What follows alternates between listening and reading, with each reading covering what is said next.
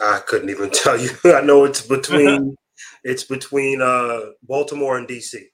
Nice. Where are you from originally? Originally from Long Island, New York. Rhode Island, New York? No, Long Island. Oh, Long Island. I was like, I had not heard of that. Yeah, Long Island, New York. I got you. All now. right. Welcome Good in stuff. to Vision awesome, Pros. Um, so, what got you? Jackson Callum. I'm your show host. We will be doing interviews for visionary entrepreneurs and guest leaders who are building fantastic visions out there.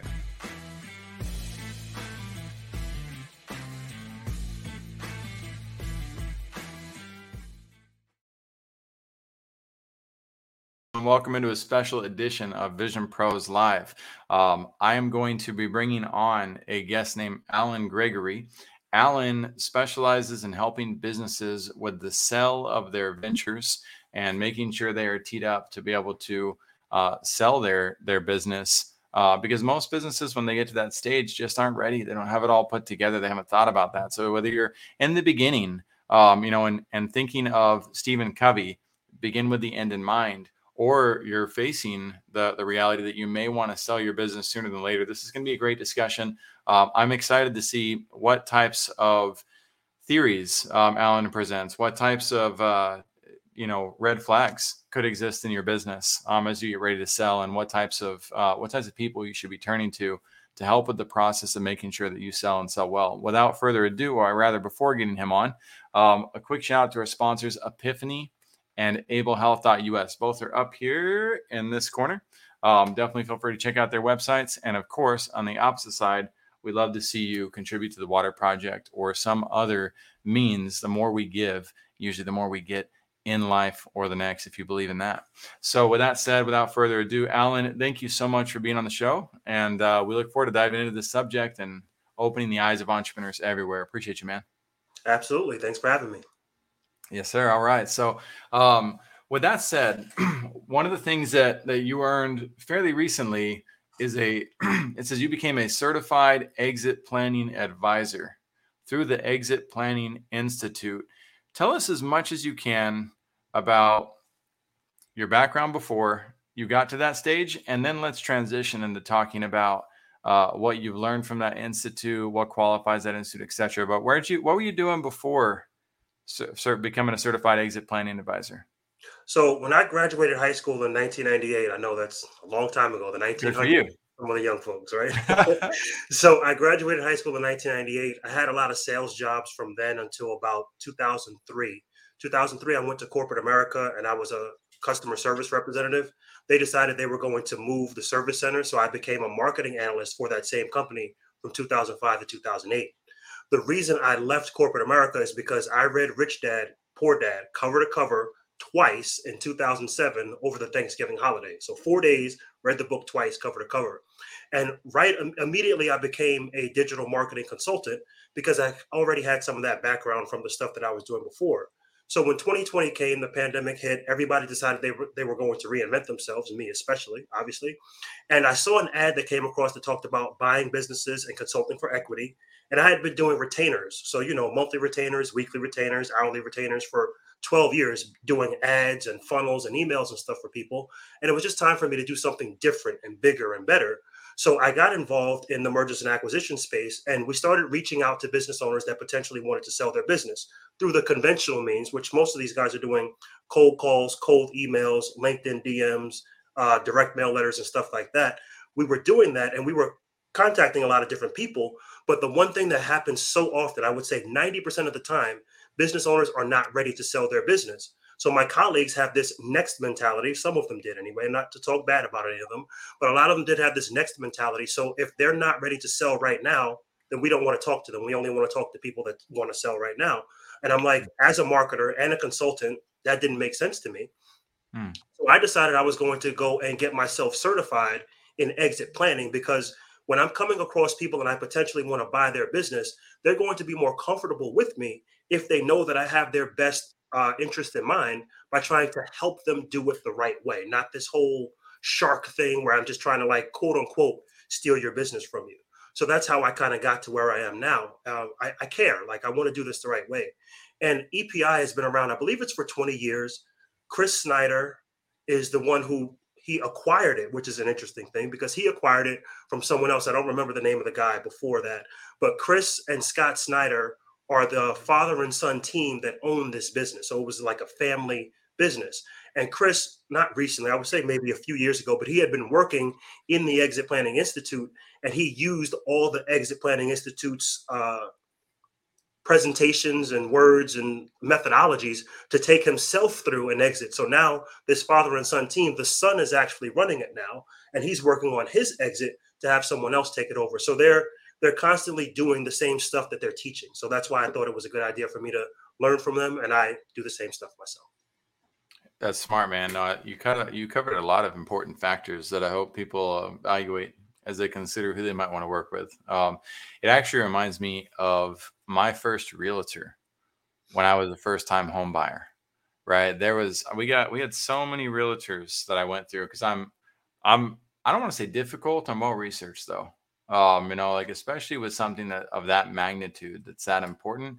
Um, and most realtors didn't want to deal with me. Um, you know, they just they wanted the easy laydown. They wanted the person who was going to listen to everything that they said. And like you said, ultimately, like shark me into a deal that wasn't necessarily in my best interest. And so here I come fighting back. Um, you know, and they'd be like, Well, Jackson, like it's just not realistic to find there aren't that many houses on the market with this criteria. And I said, Guess what? I only need one. So you can either go on your way um, and not waste either of our time, or um, you can help me find my one deal because that's what I will get. Um, right. So the the gentleman I ended up working with, Monty Maldine, shout out to him from Keller Williams, um, who's become one of my great friends in life. Uh, he understood the value of being there for us along the process and helping us understand what we didn't understand. So, um, like you said, rather than going to a Shark Tank style situation where it's rushed and hasty and they're only picking out the ones who are already perfectly qualified, so to speak. Um, it sounds like you've set up a system where people can come in and learn about the exit process um, prior to the rush um, and kind of get themselves ready so that they can sell their business for as much as possible while while having a little bit more control and calm in the process. Did I get that right? Absolutely. Yep. Okay, man. Well, let's let's dive into some of those aspects. I read some of it on your LinkedIn. If anybody wants to reach out to Alan via LinkedIn um, and connect with him there, of course, um, in your about section, it talked about establishing a realistic valuation for your business, evaluating deal structures that can get funded in today's lending environment, and pitching the deal um, to people that you're connected to, and and some other aspects. But walk me through a little bit of the process. If I were uh, interested in selling my business in the future, um, when is the ideal time? to talk to you. What should I have prepared on my end? Um, and yeah, where do we go? So the ideal thing to do, and a lot of people don't do this, they wake up one day and then they decide they're going to sell their business, but they have been thinking about it for three years. Don't contact me the day you decide to sell. Contact mm-hmm. me the three years before when you're thinking about selling. Huge yeah. difference. Most people don't do that. So that's that's one of the first things. And in terms of the things that you need to understand in terms of selling your business, it is so important for you to have a realistic valuation. And a lot of people say, well, my business does a million dollars a year. It's worth in, in revenue, be mentioning that in revenue, they think it's worth a million dollars. That is not true. Your your valuation is going to be based on your profits. So if you do a hundred thousand dollars a year in profits on that million dollar business, theoretically you're going to get a 3x multiple which means we just multiply $100000 your profits by three and that's what your business is actually worth. Now of course this is some people are going to say well uh, that doesn't work for me. Look that's just the numbers we're coming up with now theoretically as an example. That's kind of what that looks like. That's one of the first things we do um, and because people and this this is a lot of the reasons why businesses don't sell because people don't understand this and they're not they're not educated which is why i'm working on a lot of different things to make that happen as well. Of course, um, you know, and and I see a lot of business owners out there who uh, they don't look, they're not comfortable with profit and loss statements. They're not comfortable with income statements. Yep. Um, you know, this probably seems like not only foreign territory, but the territory beyond the foreign territory. Um, so I would think maybe you already have one. I would think that a new analogy is in store uh, to help business owners get comfortable with the idea of of exploring uh, the unknown behind the unknown. Um, but how do you how do you help people get comfortable with the idea of establishing these numbers, Alan? So what I have people do usually, some people have an account and some don't. I prefer that you do so that I can just talk to them and you don't have to be as involved with it. That's the easiest way to do it. But ideally, if you if you're running all your numbers on the back of a napkin or in like a notebook or a legal pad, I can't really help you because I'm not going to go through all that to try to fix it up and then like that's a job for me just to even try to like understand what your business is worth. So it's very important that you at least have QuickBooks or Microsoft Money or whatever you use, something. And you don't necessarily have to know, you know, how to run everything with your income statements and your profit and loss statements and all that stuff, but you need to have them available when someone like me, whether it be an, on the exit planning side where I'm talking about you helping you exit your business, or if I'm the buyer where I'm thinking about buying your business. The things that you need to have in place. I want to tell this to everybody very bluntly income statements and profit and loss. Well, I'm sorry, income statements and balance sheets you absolutely have to have, right? So income statement and P&L, it's it's the same thing. Your balance sheet, you absolutely have to have that. Those are the first two things you need to talk to me or an M&A person or whatever. You absolutely have to have that. The next thing you would like to have is your cash flow statement. Then you want to have three years of tax returns and you want to have your business bank account stuff. If you've got all that stuff neatly put together, 90% of business owners don't, but at least you're you're thinking about what you need to do in terms of you selling your business or passing it on or even getting it evaluated for a different reason. You may be going through a divorce, you may be thinking about selling off a portion of your business. You need to have all these things put together. Most people unfortunately don't. Okay. All right. Um so there's there's lots of different ways to to create the valuation for your business. There's different theories. Uh, I'm okay with this being one of them. Um, the other one I look at though on the on the flip side as a startup guy is Facebook acquired a small company called Instagram. Right, their acquisition was a one billion dollar acquisition. Right. Um, they were not they were not doing 350 million in profit. Um, you know, at the at the time of that acquisition. So, how do you make space for acquisitions of that magnitude um, with the theories that you're also bringing to small businesses and um, how do these processes harmonize? So the larger the business the larger the multiple. We're usually looking at my my team and i we're usually looking at businesses from $2 million in revenue to about $10 million in revenue. And although facebook didn't buy instagram for 3x i'm sure they bought it for a lot more than that there was there's a specific type of buyer. They were a strategic buyer. So they bought it knowing what they'd be able to do with it. And that's the reason they gave it the valuation they did, because they knew they could take, okay, it's a billion, we can push this to hundred. That's perfect. That's that's why they bought it like that. And that kind of brings me to this uh, other part of this. There are different types of buyers. So you have a strategic buyer, kind of like Facebook and Instagram. Then you've got PE firms, private equity. Everybody's heard of those. Then you've got competitors, right? So let's just say you have a landscaping company or an HVAC company, and you're in Baltimore, Maryland, but somebody in DC wants to buy your business because they want to have a footprint in your area. That's a that's a competitor. They would buy your business as well. exactly. Then you have other people like myself that are entrepreneurs. We come in and we're very flexible with how we deal with the business because if you think about it, a competitor is probably not going to keep your employees in place. Neither is a PE firm, and probably neither is a strategic buyer. But as an entrepreneur that's going to be flexible and is really trying to help you preserve your legacy and create a legacy, we're going to look at things like do you want to keep the name of the business? Do you want to keep your employees in place?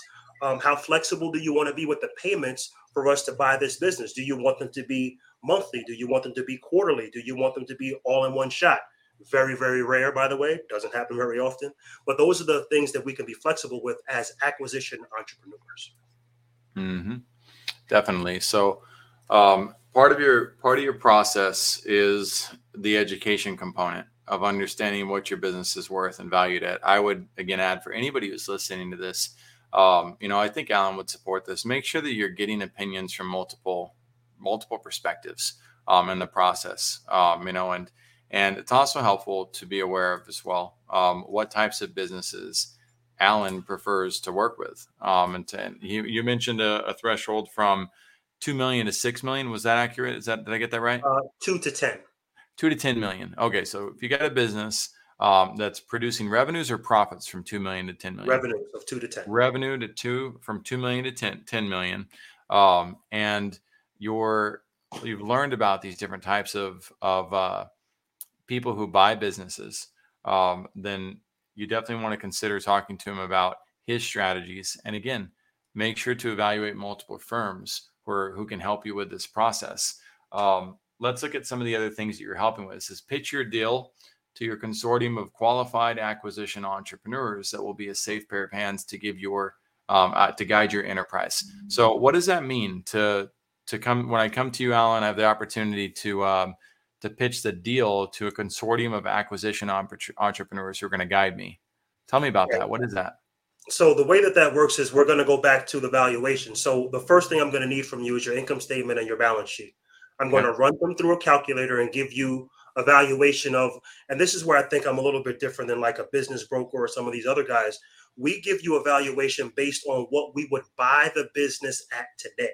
So right, it's it's this realistic thing, not like and I don't want to say made up, but kind of different, right?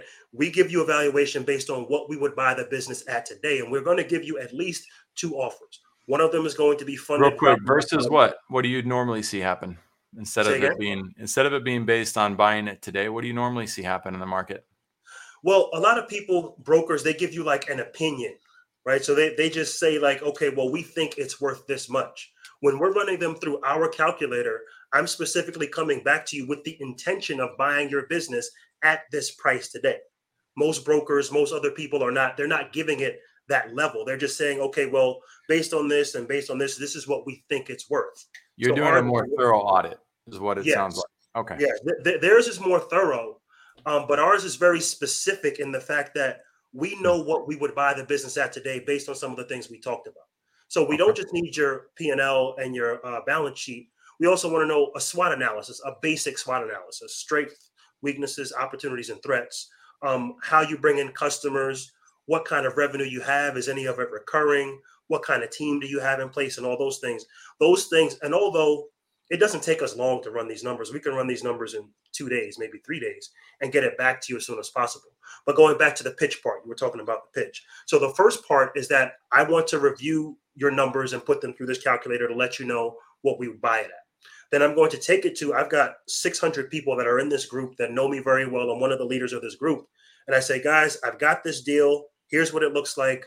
Who's interested in potentially working with me on this deal? A couple of people will raise their hand. We'll get on another call with the seller, which I've actually just did one of these not too long ago, three weeks ago. And then we'll talk about, okay, here's what we think it's worth. And if this doesn't happen as fast as I'm talking about it, usually we have to build some rapport. I'm just giving you the Cliff Notes version yeah, of sure. it. But um, we'll talk through it and we say, okay, well, based on this, we think it's worth this. Here's one way we could structure the deal this way. And here's another way we could structure the deal this way. Which one of these do you like better? We give them the either or. And most people are going to pick one, but some people are going to kind of push back a little and say, hey, I think it's worth a little more. This and then that's when we kind of go through the whole negotiation process. But that's what it looks like in a nutshell. Okay. Gotcha. So they uh, they go through that process with the acquisition entrepreneurs um, are these the, the people that are going to potentially buy the business from them or are these just further guidance counselors right so i i serve as kind of like the front man and the pitch man and i bring the deals to the people that have more experience in buying businesses than i do so all these guys that i'd be and girls that i'd be potentially bringing to you that want to buy your business have bought multiple businesses in the past okay awesome so it's kind of like a mini shark tank um, you're just not on TV. Yep. Okay. Interesting. And so you're you're like preparing people for their Shark Tank Shark Tank experience. Yep. Okay, I got you. Um, so, what types of businesses do you prefer to work with, Alan? Well, because I have a digital marketing background, I actually prefer digital marketing agencies and e-com stores. And I'll tell you two quick okay. stories about deals that I'm actually currently working on. A young sure. lady I sent a LinkedIn direct message to in April contacted me back in July and said, Hey, can we have a talk? So I sat with her, I talked to her. She was on for about 45 minutes. And she is very interested in selling her business. So she's motivated. We're always looking for someone who's motivated to sell, like in real estate, the same kind of thing. And she's motivated to sell. She's got her reason, she's got her team, she's got everything in place. And I'm like, okay, well, this isn't really an exit planning engagement because you want to sell your business within the next 18 months. She's like, yeah, but I want to exit in this way that's not like you're going to buy my business today and I'm gone tomorrow. I want to be involved for the next 18 months during this transition. So we're talking about that. I talked to her about that. I brought in one partner and we had great rapport. We talked again about certain things that we need to talk about. Then I brought in another partner. So now there's three partners, two partners, and myself in this deal, and we're going back and forth with her now. We got our P and L, we got our balance sheet. We're going through itemized things now. So we want to know about her owner's compensation. We want to know about her revenue by month. We want to know what she pays her teams and all this stuff. So this stuff is all coming together like in real time. So probably gonna have another meeting with her in the next week or two. So that's one deal digital mm-hmm. marketing agencies. The other one is e-com stores. Now, what's interesting about this is that I'm I post on Facebook and LinkedIn, so people reach out to me. I don't have to do a lot of outbound. More people started to come to me now, especially with me doing podcasts and stuff like that. So a gentleman came to me and said, "Hey, Alan, do you want to buy an e-com store?" I said, "Well, that's not really our business. We really, you know, want to get into the business. And if I was going to buy an e-com store, I don't want one. I want 10, 20, 40 that immediately piqued his interest. He's like, wait, you want to buy that many? I'm like, yeah, let's talk about it. So he got on the phone with me. He vetted me. I vetted him. And we said, okay, this is what you want to do with your business. You want to take your business to a higher level, not with you just being able to sell one e-com store to one customer. You want to make this thing into something that's large and has a really good ecosystem. And he's like, yeah. I said, well, the first thing you're going to need to do is to acquire your supply chain up and down. You need your distributors, you need your warehouse, you need your transportation, and all that stuff. And he's like, Yeah, we thought of that. That's not really our expertise. We need some help with that. I said, Okay, no problem. So I brought in a partner. We start talking to them about that. We've, we've been talking to probably about six weeks now. We have a weekly meeting that's ongoing.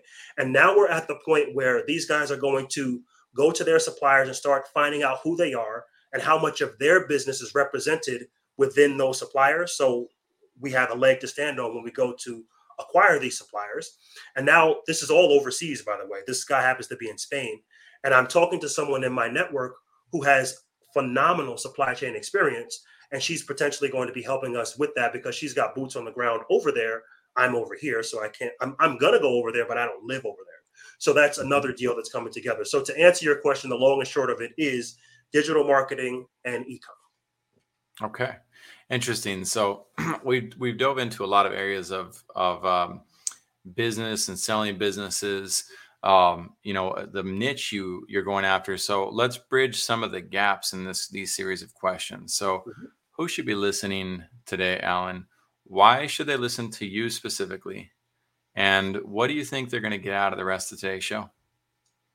So the people that should be listening are people that have a mindset toward the future are people that get into a business and realize they're not one of the people that say, I'm going to die at my desk. There are very few of those people. People tend to say that, but that's not really the truth. If you're an entrepreneur and you know that you're going to have like like most people have multiple jobs in this day and age, right? Mm-hmm. So if you're going to have a job that you stay at for 5 years or 7 years or 10 years, it's probably not longer than that, especially in 2023. You're probably going to do the same thing in your business. If you own a business today and you say, I'm not going to sell it. This is my baby. I want you to think twice about that because that's not absolutely true. Unfortunately, you're going to have to exit that business for one of a couple of reasons death, disease, divorce, disability, or you get bored and disillusioned, or you have a partner dispute. Any of these reasons are could be reasons that you potentially exit your business.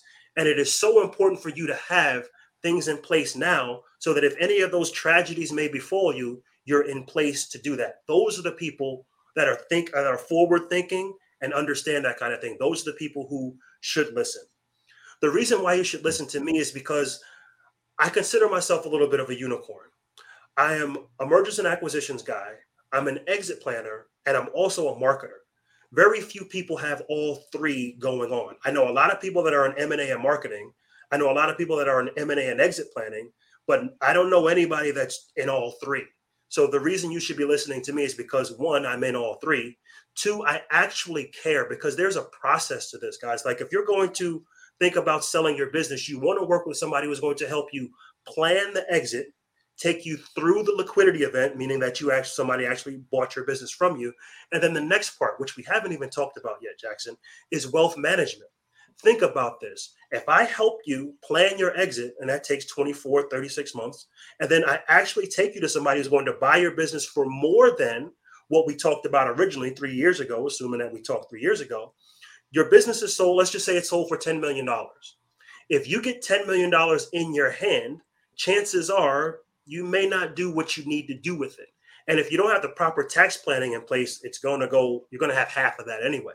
But the idea is that you get with the planning first, the liquidity event, and the wealth management to take you toward the future. Because as an M&A person, if you sell your business to me, I don't want you to just kind of like take your money and run. I would want you to potentially take some of that money and let me work it in another deal that I'm trying to work on.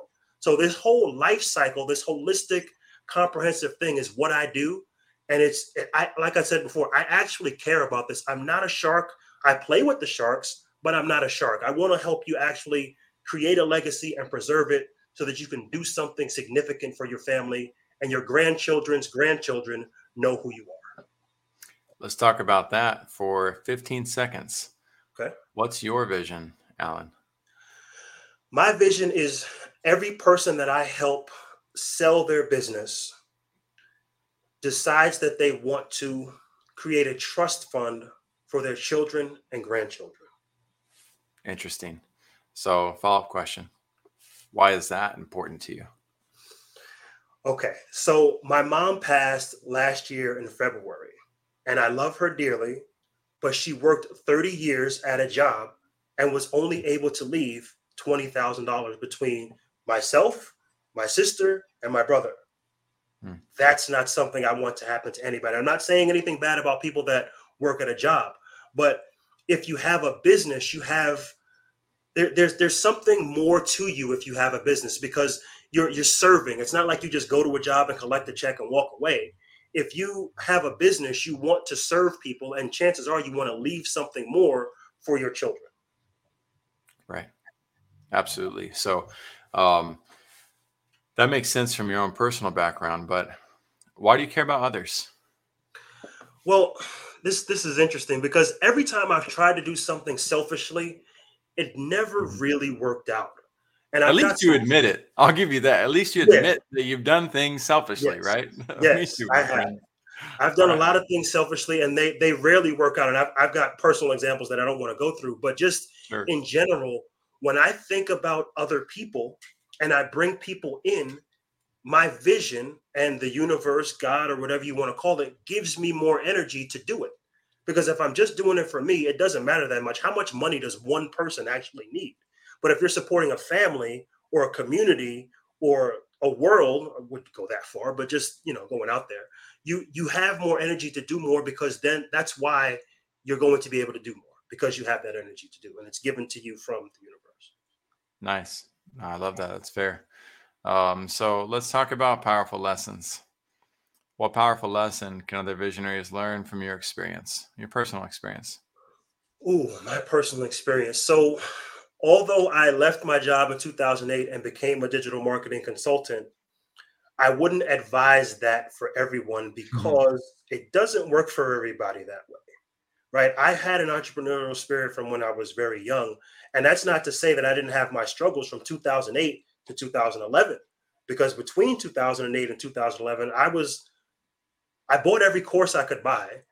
I hmm. was i had no money. I ran out of all my credit cards. I slept on other friends couches. Like it was it was really bad for a time.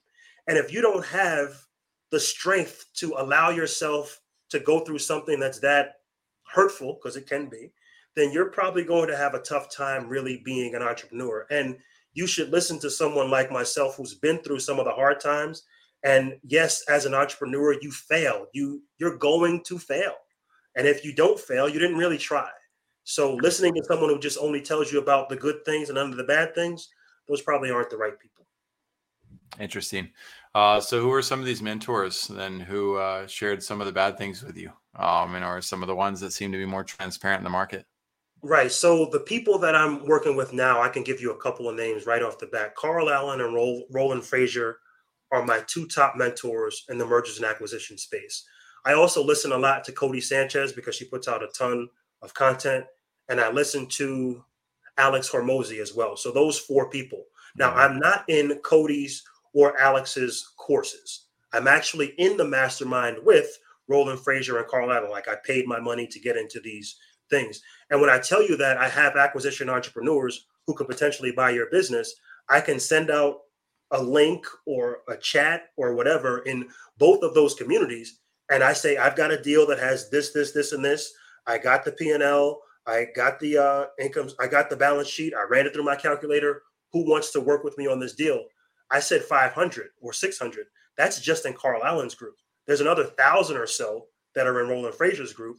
And because I'm doing these things like this, people tend to see me. So they're like, okay, Alan, you're the real deal. So those are the people that work the best with me.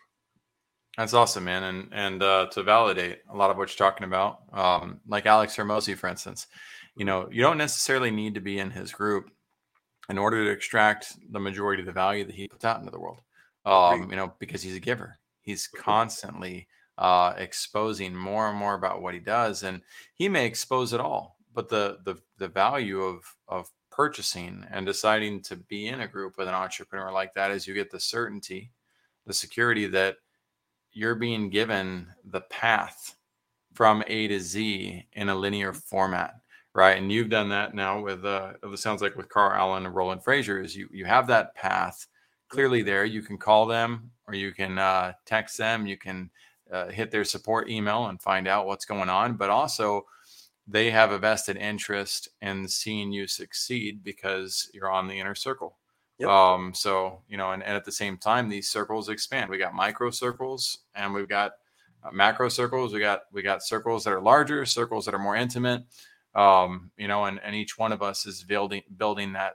Well, it's really called a sphere of influence. Mm-hmm. Um, so you've got your sphere of influence building as well, which is pretty awesome. And once somebody's in, I I hadn't thought too much about that process of okay, the person who sells with you, um, I didn't know that you were also helping them on the post acquisition phase um, of hey, here's what you can do with that investment. But that's also yeah. why it's so important to have long term friendships um, mm-hmm. in these situations and, and to come in. So if you're wanting to get to know Alan, understand that that the goal is not a quick win. It's to be able to take the law of abundance, the wealth, and allow it to compound upon itself as you continue to build a relationship together. Um, so glad you, I'm glad you brought that forward as one of the main points. So how do you envision that uh, building um, in the rest of 2023 and going into 2024? So the best thing about what I'm doing now is, like I told you before, most of these guys, they're they're behind the scenes kind of people. They're not really front facing people. They don't like to be on podcasts. They don't like to do events and masterminds and stuff. And what's going to propel me to my vision, which is helping everybody else do what I talked about today, is being on these kinds of things. So I've got three events, three events next month that I'm going to. I believe one is a one is a mixer here in Maryland. Another one is oh, I'm going to Anik's thing, Anik Singal. He's got a thing coming up. So I'm going to his thing. And then I've got a Deal Maker live event with Carl Allen's group at the end of September. So next month I'm going to be at three different events, like physical in-person events, because a lot of people want to hide behind, you know, their computer and just kind of type and send out cold emails and all this stuff. And I've done that and that stuff works. But when you combine that with this content marketing, public speaking, podcasting, being on other people's events, your own events. Now you've got this thing because now, like you said, the law of abundance, this circle goes from this to this really quickly. So that's that's what's going on with me for this year and uh, all the next year as well. I love it. There, there's a huge psychology too to to in-person events, and you don't. It's not something that you need to dissect the psychology or the science of, but just to know it if you're not going to in-person events and interacting with people you're missing out on a massive cash flow opportunity.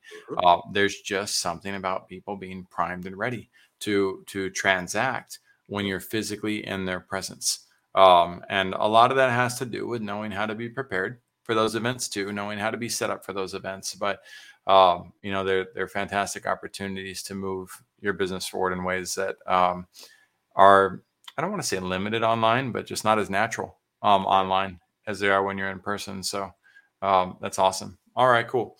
Um, what else would you like to add today? Let me leave so, the floor open for you because there's a lot about mergers, acquisitions, selling businesses that we haven't covered. What do you want to cover? So the main thing I want to tell people is there's there's four steps to this thing. And I mean, yes, there's more, but I'm going to break this down for you as simple as possible.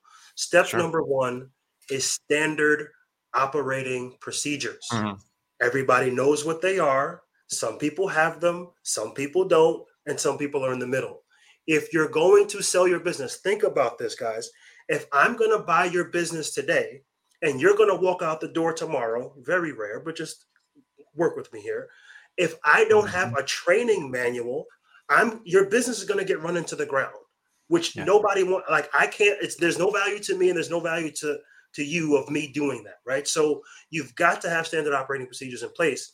The other thing about SOPs is that if your business is relying upon you, sad to say, you don't have a business, you've got a job. And yeah. a lot of people don't like to hear that, but that's the absolute truth. So step number one is your SOPs. Step number two is succession planning. Succession planning just simply means, well, if I take a vacation for two weeks, is my business going to burn to the ground? Right. So you don't want to have that happen. So you also want to have a number two or a number three or a number four. You just want to have someone that can do what you do and they don't have to be you, but you can so that you can just take some time off. Like so many people are stuck in their businesses. And I ask people, I say, hey, could you take a week or like what would happen to your business if you took a week or two week vacation and didn't answer emails, phone calls, texts, or anything? A lot of people, 80% of people tell me my business will burn to the ground. And I'm like, that's not a good business. You don't want to have that. So, right. standard operating procedures, succession planning. The other part to succession planning is if you decide to sell the business or when you decide to sell the business, uh, most investors, myself and all the other people that I've talked about, acquisition entrepreneurs, we don't want to run your business day to day. So if you don't groom a number two, number three, number four, or have a management team in place, that business has very little value to us because we're owner investors, not owner managers. We want to come in and help the business move, but we don't want to actually be responsible for running it. So that's the succession planning part. The third thing is what I kind of mentioned before business finances. I know a lot of businesses, they're commingling funds and they're using this business thing to pay this personal thing. And then they've got a car in the business, but it's not really the business. And it's like, dude, do this the right way. Okay. Get your get your tax uh, returns in order. Keep your bank statements together. Have your cash flow statement. Have your income statement. Have your balance sheets. Have all that stuff in a pretty little box so that whenever you need it, it's available to you. That's number three. And step number four is finding the right buyer.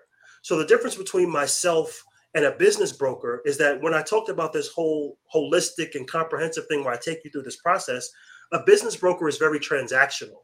So a business broker is just going to help you find a buyer and he's gone, right?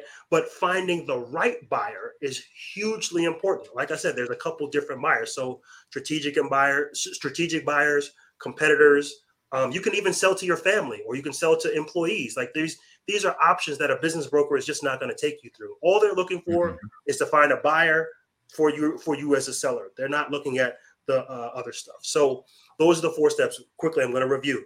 Step number one: standard operating procedures. Step number two: succession planning. Step number three: business finances, and step number four: finding the right buyer. Finding that buyer. Excellent, man. I took some notes myself on all of that. That was that was awesome, Alan. I appreciate your expertise on the subject. Um, first class business, transparently, we are not at that stage. Um, and we know it. We've got lots of uh, standard operating procedures to streamline. Um, you know, the the book, uh, the training manual has grown immensely. Um, and it's something that needs to continue to be refined for every position that we continue to create. Uh, many of you business owners, you know what that's like. Um, you know what it's like to have a process. Uh, for instance, a standard operating procedure created six months ago and been utilized somewhat, but you get away from it and now you got to update it. Um, you know, six months down the road. That's part of the grind of the process. That's why it's mm-hmm. it's not easy to be a business owner. Um, it can be simplified, but it's still a difficult process. Um, the succession planning, no, we're also not at that stage. I wish I could say we're not Jackson class business. Um, in many respects, today we still are. Um, you know, we we want to be first class business. We want to be where uh, the the entire operation, if I walked away for a week or two, would be smooth like butter and fluid. And we take we in, in some respects we take um, opportunities to test that. Um, you know, and we realize like, okay, we survived the day. Mm-hmm. Um, you know, okay, cool. Um, we we survived the two days, but there was things that happened that if we let that fester, if I wasn't here to clean it up, um, you know, we would we would be in trouble. Um, you know, we would lose a client or we'd make somebody mad, etc. Or, or we aren't comfortable with that loss, but maybe we need to learn to be comfortable um, with that loss. So there's, there's lots of ways to look at it. Again, Alan's bringing up the the important aspects of of um, what again needs to be evaluated um you know and and then of course having somebody like alan to be able to to throw these things onto and say hey alan what do you think man what what, what do i do to bridge these gaps um you know that's part of the process um the business finances as well um one of the things that um alan talks about is profits um, and you know, if you're not in a position where your business is profitable, um, and you're not in a position to where you're handsomely profitable and where you're in control over your environment of selling, you're going to have to give far more away than you want to. Um, you know, negotiating. Uh, Chris Voss, I'm a big fan of his book as it is narrated. Um, I won't dive into the details of what I mean by that, but the um, he talks about how the person who has the least to lose wins the negotiation, which is a basic, basically saying you can suck at negotiating, but if you don't care about losing, you're going to win. Um, and so, with your business model, if you have the finances you need and you don't need to sell your business, you're going to make more than if you have yourself in a position where you feel like you need to sell. Now you're willing to sacrifice in order to get some type of return. Um, and the sooner you get ahead of that framework, the better. The sooner you're planning with these aspects in mind, the better. And then lastly, it's finding the right buyer. Um, right. Having somebody creative by your side to be able to showcase your business. Um, you know, it's just like selling your house. Um, that's what your realtor is supposed to do. They're supposed to be out there looking for the buyers, attracting them, getting your uh, your home listed on different applications, but also digging in their own personal network. That's usually where the the great realtors end up finding the deals. Is they know who to turn to in the market, which the other which are the other great realtors out there who have constant buyers in their portfolio who are ready to pick up that home like that. And that's where people like Alan come into play. Is he's constantly building his portfolio of people playing with the game of buying and selling businesses. So man, I'm impressed. I'm, I'm grateful for all that you threw down today. Um, and I know that our vision pros who are building with that futuristic mindset of someday, you know, I'm going to want to sell this. Um, and so I better start preparing myself now for that day to transpire. Man, you threw down. I appreciate you, Alan. Very good. Thank you. Thank you. Thank you. Absolutely. Vision Pros. We will actually see you later today um, on another episode. Um, Alan, thanks for coming in for this special show. If you want to reach out to Alan, please do so on his LinkedIn. I'm sure you can find him elsewhere. Um, we've we've got the uh, the link to his website that'll be in the show notes as well. It's uh, workwithalan.com, and uh, you know make sure you you let him know that you came from Vision Pros Live if you work with him.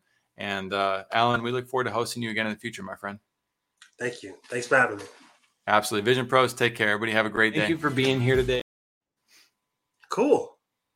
Thank you for being here today. I'm really happy that you tuned in to Vision Pros Live. I'm looking forward to seeing your reactions as these episodes continue to move forward. This is going to get more and more fun. We'll have more and more engagement as well. We'll invite people to participate in the show. And thank you for giving us your time and attention. Have an excellent time building out your